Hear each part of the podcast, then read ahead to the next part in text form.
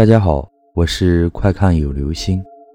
今天的故事叫做深夜搭车。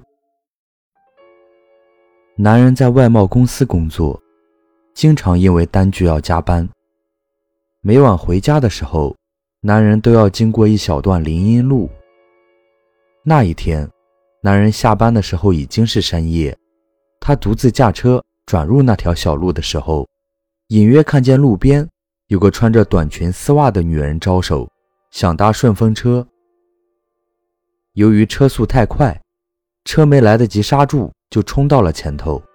男人怕麻烦不想倒回去，而且家里老婆也在等，于是男人直接开车回家去了。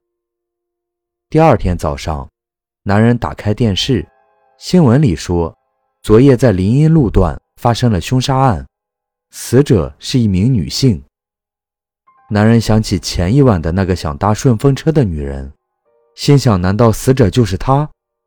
要是当时他停下来载她一程，或许他就不会待在这么危险的地方被杀害了吧。男人心里油生一丝内疚。第二天晚上，男人无奈又要加班，回家穿过林荫路的时候，又看见一个扎着双辫穿着衬衫的女人在路边伸手叫停。这次男人停了下来，他害怕把一个女人留在那里又会遭到毒手。两人在车上一言不发，为了避免尴尬的气氛，男人打开了收音机，正巧正在播放新闻，林荫路凶杀案最新消息，警方现正通缉患有精神病的嫌疑犯，犯人身穿白色衬衫，头扎双辫。男人最后听见的话是：谢谢你，昨晚没有停车。